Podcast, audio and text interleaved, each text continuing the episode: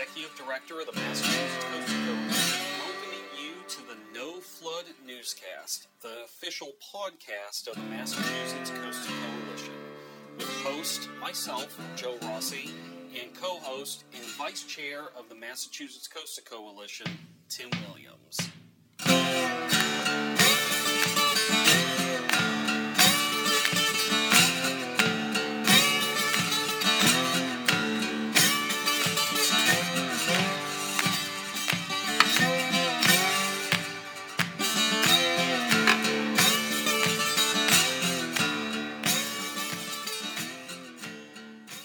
And Tim, we are back for another edition of the Know Flood Newscast. And, uh, you know, a lot has been happening, Tim, over the last few months. And, you know, we, we last recorded a few months ago, and there's just been so much to digest.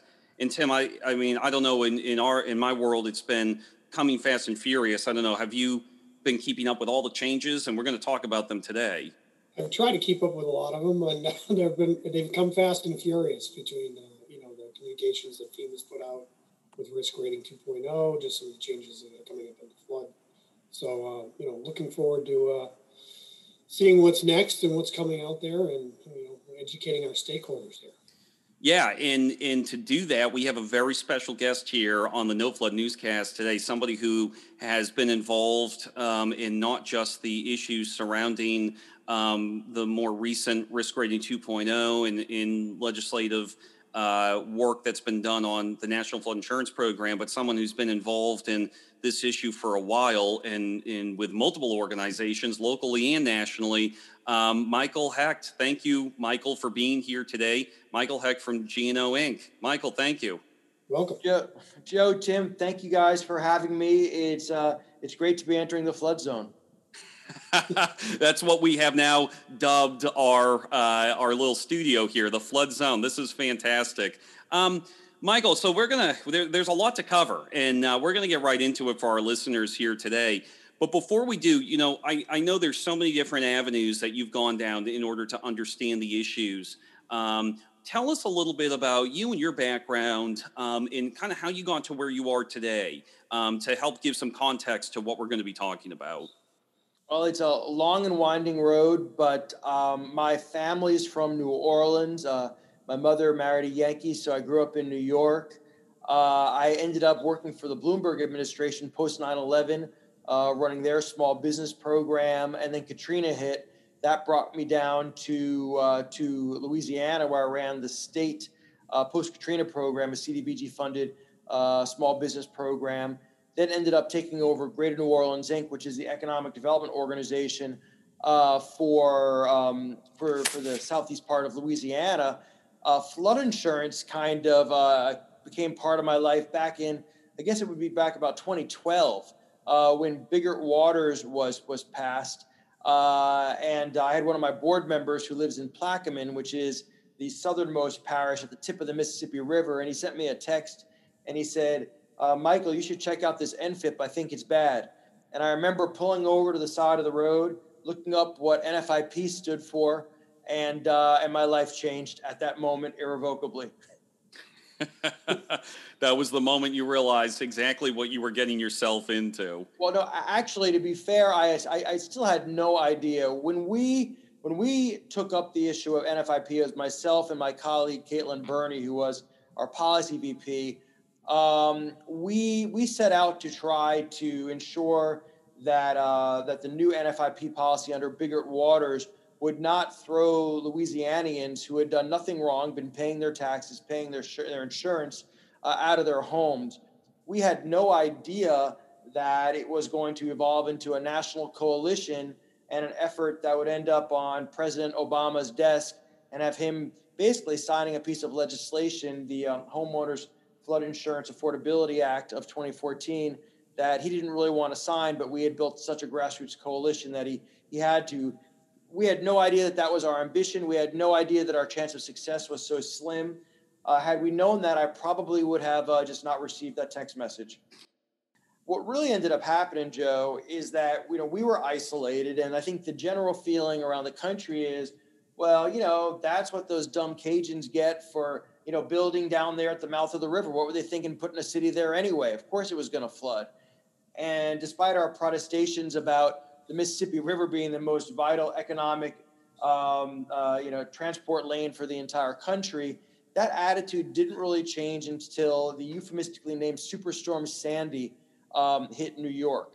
And when that disaster hit New York and uh, the subways flooded and Wall Street flooded, uh, suddenly the attitude of people uh, changed a lot. And suddenly we had powerful allies in people like, like Schumer and Menendez. And um, then we began from that point to be able to build a coalition uh, from other places that had experienced uh, coastal or riverine uh, or rainfall flooding around the country.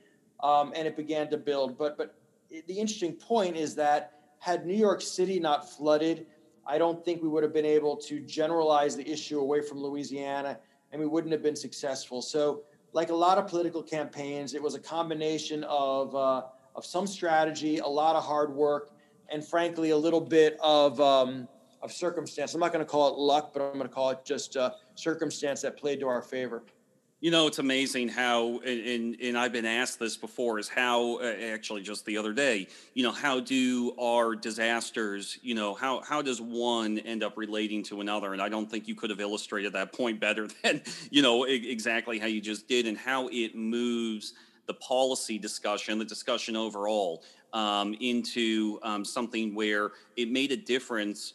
I mean, we, we, had the same issues up here. It made a difference um, to many, to thousands and thousands of homeowners um, eh, with keeping flood insurance, you know, through the HFIAA. And and on that topic, um, you know, giving us that big, great background on on how the the campaign evolved. Talk to us a little bit about the evolution of the Coalition for Sustainable Flood Insurance. Now, a coalition that is nationally recognized. It comes up in conversations that I hear and have with people in in all facets of the industry um, how that kind of came to be and and where that coalition, you know, not only made a difference but where it's headed. Yeah, so the uh, you know the it's it's actually it seems rather quaint in this age of of Zoom and kind of mass uh, you know online conferencing, but the coalition started uh, by us reaching out to a few colleagues we knew around the country, and we would uh, literally typically end up taking these conference calls from sitting in our car um, outside a coffee house on a street called Maple Street here in, in New Orleans. Those uh, conference calls eventually grew really through through word of mouth and a little bit of national press to where we had you know 100 plus people on a single conference call with all the attendant um, you know uh, awkwardness of that including you know barking dogs honking cars and flushing urinals. Um, but uh, and, and, and, it, and it included everything from elected officials from around the country uh, to members of uh, floodplain associations uh, to other um, flood related organizations, economic development organizations, and a few very weirdly persistent and informed uh, individuals. And so it was a ragtag bunch, but it was able to generate enough uh, real grassroots political pressure so that we started to um, uh, really, uh, without much money being spent, push back on those that were uh, really against flood insurance policy. And at that point, there was a coalition that was uh, arrayed, I think, philosophically against uh, flood insurance because they felt that it was government intervention and that it uh, it actually distorted the market. And that actually included folks like the Koch brothers and Americans for Prosperity, who are about as mm. powerful as it comes. So when I say again that our ignorance uh, and naivete was our greatest uh, weapon, um, you know, that's an example of it. But basically, uh, it, it got to the point where it became a uh, bipartisan political juggernaut because fundamentally, regardless of what your ideology was, it was a pocketbook issue. And when politicians started having their constituents come up to them and drop the keys to their house at their feet at press conferences, it became po- politically irresistible. And there was a recognition that throwing people out of their homes who had bought them with no expectation of seeing their flood insurance premium uh, become bigger than their mortgage note uh, was indefensible morally and unwise economically. Um, and so at that point, it became a question of just um, how we were going to to fix it. And uh, at the end of the day, what's interesting is that what felt like victory for our coalition, which was when the home insurance, uh, the flood insurance um, affordability act, uh, flood insurance affordability act was passed, is that actually all we were doing, Joe, is just getting back to zero, getting back to um, the point at which Biggert Waters was was implemented. So what's fascinating as we fast forward to risk rating 2.0 today, um, a lot of what was wrong with Biggert Waters was unintended. It was actually meant to more accurately rate insurance, to send better signals, uh, and to create more sustainability for the program. Um, but it got four things wrong, and those are four things that our coalition has been kind of hitting on since 2014. We, we, we capture them with the acronym RAMP, um, just because we have you know failing memory. And so the R stands for risk assessment, where we said had Biggert Waters, had more accurate, more granular risk assessment, um, it would have been less problematic. Um, the second was affordability, and that was saying that had we had affordability uh, guardrails uh, in terms of uh, how much a premium could go up every year or what percentage of a home's value it could be, we also would have been okay. The third thing was the M is mitigation, because we, we recognize that with climate change and sea level rise, um, flood insurance is really not flood insurance, it's really land use policy. And in order to make it as affordable and reasonable as possible, um, we have to put in mitigation me- uh, measures at the national, community, and individual level. Um, the only other uh, you know way way to manage this would be to wholesale buy people out of um, you know risky properties, which would mean effectively moving half the country uh, which even under the current administration is probably too steep of a, of, a, of a price tag. And then the P for ramp stands for participation. Um, one of the uh, the challenges that we have is that participation has been actually decreasing in flood insurance, um, and uh, that's for a number of reasons, including uh, that it has not been marketed properly, and also there's a bit of a uh, perverse incentive because people feel that FEMA is going to come in and take care of a disaster, um, which kind of creates a tragedy of the commons. And people just don't recognize that FEMA is never going to, that $30,000 is never going to be the same as a quarter million dollars, even if a quarter million is inadequate. So now we're at this point with risk rating 2.0, where in theory, FEMA is meant to be addressing these four issues of assessment, affordability, mitigation, and participation. Uh, The problem is that nobody really has seen the details. Yeah, and uh, I think that's exactly what we were going to dive into next, which is kind of your perspective on risk rating 2.0, which is, you know, but I think, you know, and, and Tim dive in here too when, you know, when I bring this up, because I, I, I think one of the unique parts of the NFIP is the fact that there are regions – um, in our country that are um, maybe in historically more affected by you know storming storm events that are used rightfully or not right to highlight you know the effectiveness or or lack of NFIP insurance. You brought up the participation issue. You know there's the risk rating 2.0 concern. How how do you see you know New Orleans specifically as an area that has um, uh, that that could be, that has been affected and, and will be affected by flooding in the future. I mean, there's some obvious issues, right? There's the Hurricane Katrina type of flooding, but then there's the issues that don't get addressed in the news, which are the rainy days that that happen mm-hmm. where where homes are flooded and affected. So talk to us a little bit about the critical need right? For, in, in the effects that flooding has had, and the need for that flood insurance program, because you brought up a great point. Affordability has been our biggest concern, and, in, in, it's a recognition by Congress. They keep talking about this affordability program within the flood insurance program. But I guess there might be also a lack of people understanding why the program is so critical. So talk to us a little bit about that. Yeah.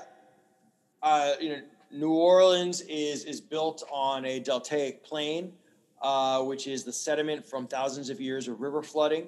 Uh, since we levied the river, uh, that uh, that soil is no longer being replenished and is subsiding, and so that's why the area down here is slowly um, sinking. And that combined with sea level rise and increased weather volatility uh, creates actually a, a triple water threat for New Orleans. Um, the first threat is a threat of surge coming in from the sea.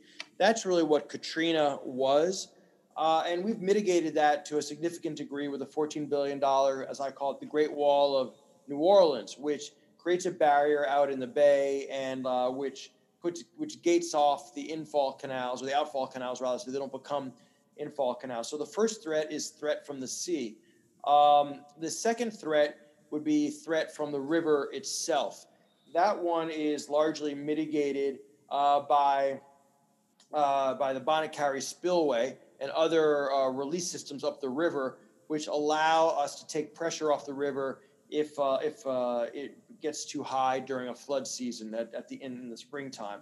Um, and it's also about the integrity of the levees. And that one, um, I, am assured that we're in fairly good shape, and I'm inclined to believe that. I did actually uh, ask one time and say, well, you know, what would happen if there was a hurricane when the river level was high? Uh, would that actually overtop the levees because you'd get the surge on top of the high river? And I was told, no, actually, because the river is high, it would actually block the surge. So that that, that that that moment passed for me. But the second risk, in theory, could be riverine. Uh, the third one, which is actually the biggest concern today, is uh, as I guess I could call it with some black humor, death from above, and that would be a Hurricane Harvey type of event that dumped 40, 50 inches of rain uh, on the region uh, over a, a concentrated period of time because that's about our pumping system. And our pumping system uh, was absolutely state of the art 100 years ago. now, now it is a, a marvel. Now it is a marvel of antique technology where when we need uh, new pieces and parts, we actually have to mill them ourselves because the companies that made them no longer exist. Uh, and so we're looking to use some of the infrastructure funds from uh, the American Jobs Plan and the Rescue Act to uh, to begin to rebuild our pumps and power and pipes uh, for for that system. So because we've got effectively this triple threat of the sea, the river, and the sky, um, the granularity and the new comprehensive nature of risk rating 2.0, where they're no longer just looking at the elevation of your structure, but are now also looking at proximity to all sorts of water and historical flooding and a range of other uh, potential factors, it's going to give more detail into the risk. And I do believe that. That's not necessarily a good thing for New Orleans, if we're being honest about it, because of the what's what's the way to say it? What's the euphemism? The dynamic nature of our risk. So um, that is why one, we really want to understand the details of this to make sure that it's being done accurately, because um, we don't want you know we don't want to be uh, put under any worse stress than we need to be. But the second thing is that it again raises this affordability question, which is we don't want just accurate information. We want information that will allow us to continue to live and have commerce where we, you know, where we are, and as well as to mitigate in the truly most dangerous areas. Uh, and we still need information on how that affordability is going to be implemented because um, there's, if you look at the initial numbers, it looks like it's not going to be that big of a risk but experience shows that the devil is in the details, and uh, and he's getting ready. So you know, you talk about you know education and a few of the things. Like I look back at from Biggert Waters and and your your coalition certainly led the way to all these other grassroots to kind of latch on and get this information out to stakeholders across the country, and it you know it, it certainly helped, and it, I think we're still lacking in it, but the education's certainly gotten better, Michael. Um, talk to me a little bit about you mentioned the harbor wall. You know are other metropolitan areas starting to reach out to you to, to you guys kind of seem to be the leader you know in this project here in, in mitigation? You know are, you getting calls from other areas and, and, you know seeing that out there?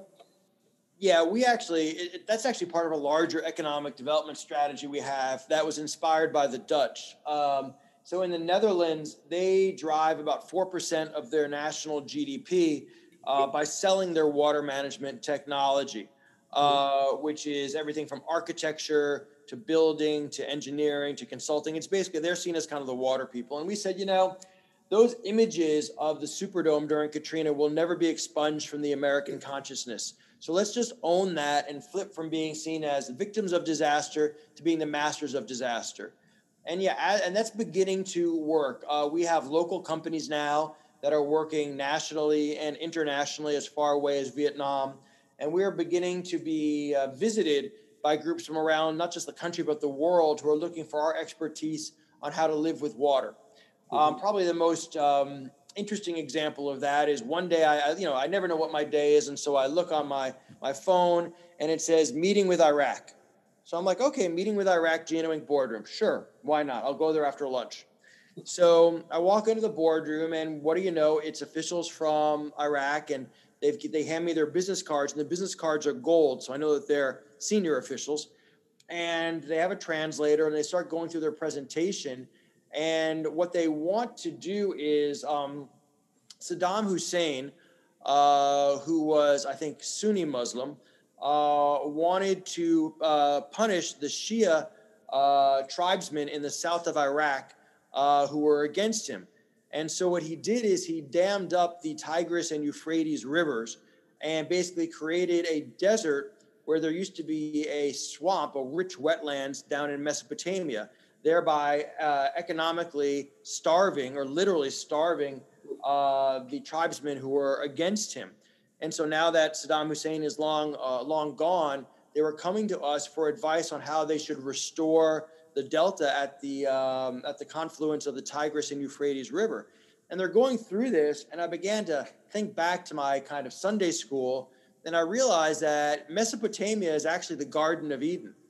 And I said, my, I said, my Lord, uh, the reputation of New Orleans as a leader in water management has maybe reached biblical proportions because we have folks now coming to us looking for advice on how to restore the Garden of Eden.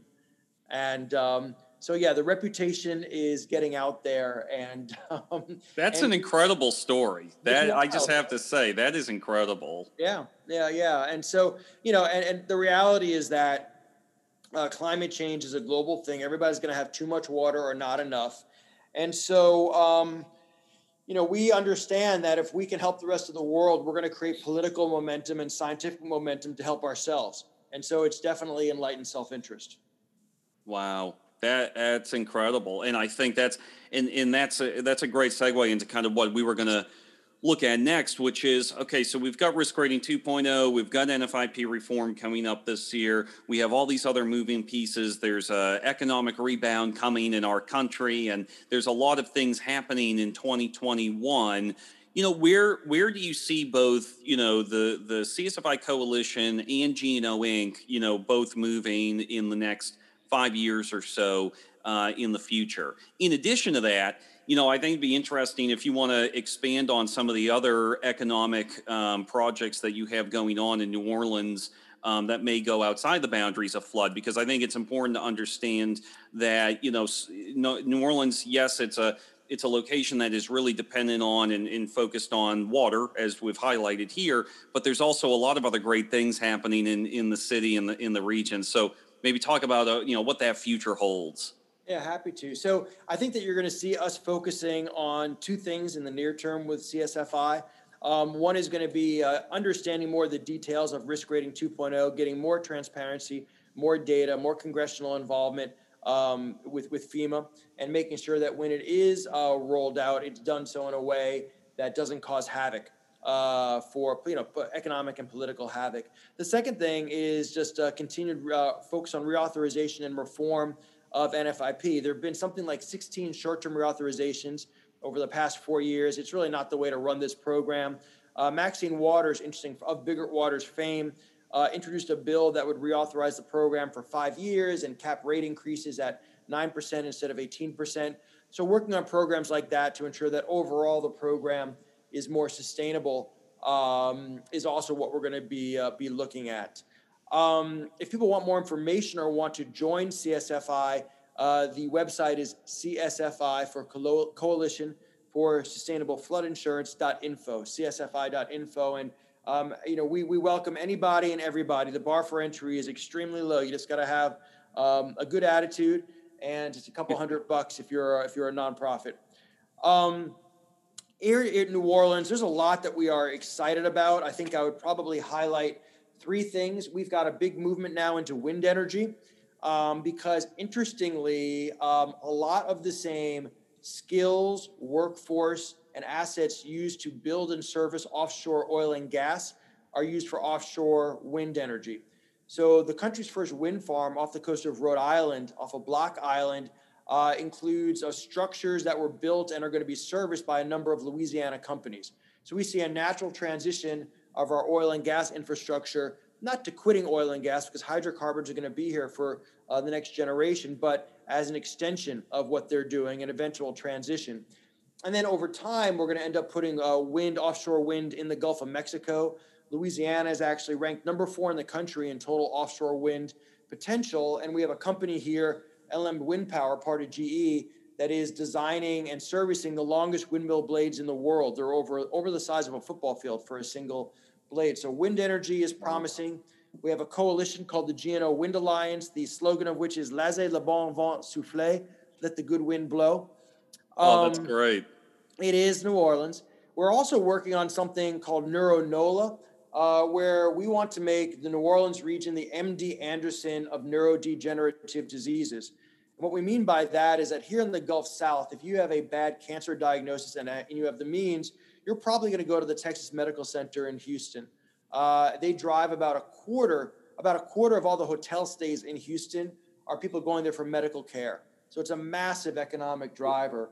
And we think that with our research and clinical expertise, as well as other efforts like uh, Team Gleason working on ALS and the Saints working on concussion, that we can become that for diseases like Alzheimer's, dementia, um, MS, um, ALS, all of these neurodegenerative uh, diseases that are going to become increasingly prevalent um, with an aging global population, where the population over 65 is going to double by 2050. Uh, and finally, we're making a big push into tech, but not just tech, but diverse tech. We've got one of the fastest growing tech communities in the country uh, because we're low cost, because we've got the best uh, digital media incentive in America, a 25% cashback incentive.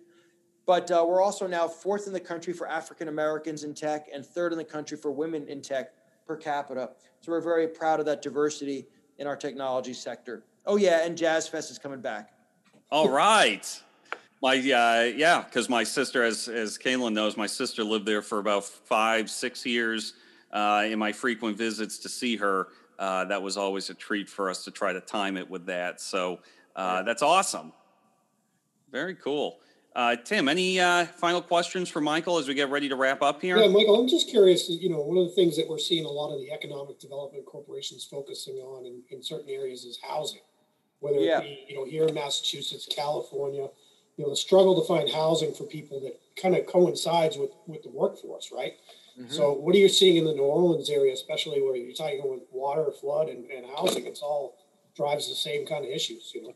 Yeah, I think that you're seeing, you know, um, an approach right now, which unfortunately is still focused more on mandates, uh, basically requiring builders to build a certain portion affordable as opposed to what I would say is getting to the root causes of, of, of lack of affordability, which tend to be overregulation, the high cost of building, which has gotten much worse post COVID, where sure. a piece of plywood has gone from 25 bucks to 75 bucks.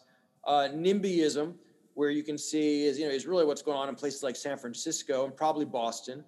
Um, and then what we have in New Orleans is a lack of transportation network which prevents housing from expanding geographically, which is why places like Houston, for example, or Phoenix have more affordable housing.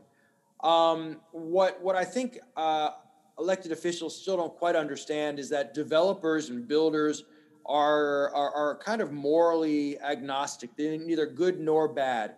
If a project can get financed and, and give a reasonable return to the investors, it will get built. And if it cannot get financed or give a reasonable return, it simply won't. So if we want more affordable housing, we just have to kind of work within that box. And if we can do that, then builders will build, you know, will build all day. Um, so I, I'm, I'm hopeful that we can move to a slightly more uh, in-depth conversation about affordability, where we get to the root causes again, which tend to be that it's just uh, too difficult or too expensive to build. I mean, let's let's look at California, where in places like Oakland, they've outlawed the use of gas to power homes. Well, what that's going to instantly do is increase the cost of housing by another 25%. And by the way, that electricity that's not powering the house, how do you think that's generated? I mean, so you know, there, there needs to be a little bit. I think I think uh, one level deeper of thought into this. What what are you guys seeing in Massachusetts in terms of affordability? Well, it, you know, the pent up the demand is just outpaced everything now because you know, especially when you have a millennial group and baby boomers trying to compete for the same types of housing stock. You know, um, you know, stuff on the coast is obviously getting gobbled up because you got a secondary market as well. Yep. So you know, you're you're seeing um, there's just not enough housing stock in the area, and there's not. We don't have the land like we do, you know, in places like Texas and that area. Right. So, you know, it, it's driving costs way up. You know, and obviously building costs are through the roof, as you mentioned with lumber coming out of COVID here. So, um, you know, so we're still seeing, you know, people, you know, hasn't slowed down the coastal market, and whether it's flood insurance, and you know, hasn't really slowed down uh, that area too much. So.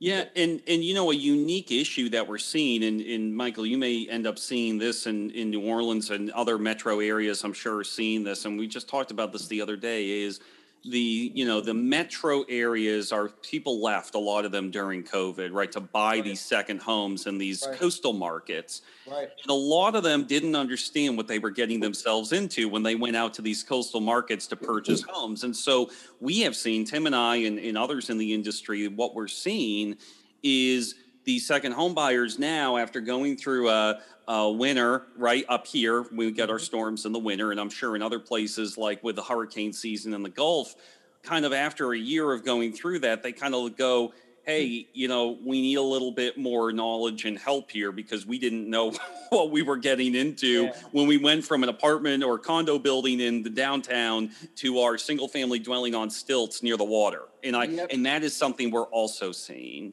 Yeah, there, there there's gonna there's a lot gonna be a lot of post-pandemic puppies, post-pandemic houses, probably post-pandemic boyfriends and girlfriends that are all going to be questioned now as we return back to uh, the normal. That's uh, there's no doubt about that. Here, here's a fun fact: construction is the only major industry sector um, in I don't know the country or the world where productivity has actually gone down over the last 20 years. Where it actually, in real dollars, costs uh, more to build now than it did uh, generations past. Wow. backwards. That's really interesting. Yeah. That's a great statistic. Yeah. Um, well, we're going to wrap up here because we could. This this is awesome, and and you're so knowledgeable about all these different issues, whether you know from an economic and flood and all these other standpoints. But there is one thing that I uh, I think we've got to ask on the way out, which is what are the Saints' chances this year now that you guys have lost Drew Brees? Well, you know. Um, of course, you know, losing Drew is is really significant, uh, not just because of his skill, but because of his his leadership for the team. Um, but uh, but Coach Sean is still there, and he is an offensive uh, genius. They've got some some great talent all the way around, uh, including Michael Thomas, Alvin Kamara, who is just uh, absolutely a stunning uh, athlete, and they've got a great great back office. And so. Um, you know, I, I wouldn't bet against them. That's what's wonderful about the NFL. You know, any given any given Sunday, right? Yeah. Oh, that's great. Well, we certainly, um, we up in New England, of course, lost Tom Brady and have seen the impacts directly from that. So uh, we'll certainly be watching New Orleans this you know, year to see what the I impacts mean, are there. It's you know, yeah, he's he is an extra as extraordinary of an athlete as Drew Brees is, and Drew is extraordinary because he's basically my size uh, what Tom Brady is doing and how he seems to kind of be Benjamin buttoning at however old he is. How is Tom? Is he 40? 45, I think. 45 right, right now. Whatever he does, like eats tomatoes or doesn't eat tomatoes, I have to start doing that. oh, that's great. Well, Michael, thank you so much for being on the Know Flood Newscast. And, and what we've said to other guests who have a lot of relevant information about this topic is – we would love to catch up with you as we go through you yeah. know let's get through 2021 and see where this starts to shake out as we know there's two implementation dates of risk rating 2.0 october 1st and april 1st Um, and let's take a look back after that and, uh, you know, analyze, um, you know, how your region's doing, how CSFI has taken a stance and, you know, catch up uh, again on the podcast to kind of give a status update because I think it'll be helpful. Um, not only will we all be going through it, but we're going to really start to see the economic impacts if there are major ones uh, within the next year or so. No, that's great, Joe and Tim, and thank you for the time. Let's definitely make this regular, and thank you for being, uh, you know, a, a, great spokesperson on this issue and helping to educate uh, thousands, uh, if not more, millions of Americans on this. This is a this is fundamentally an education campaign, and uh, you know, y'all are some of the tenured uh, professors now um, in the subject. So, thank you. Yeah, no, thank you, and uh, Tim, uh, thank you for um, you know your insights on you know housing and, and all the other pieces that play in uh, a major role in uh, what we're doing here, and uh, we will see everybody next time on the Know Flood Newscast.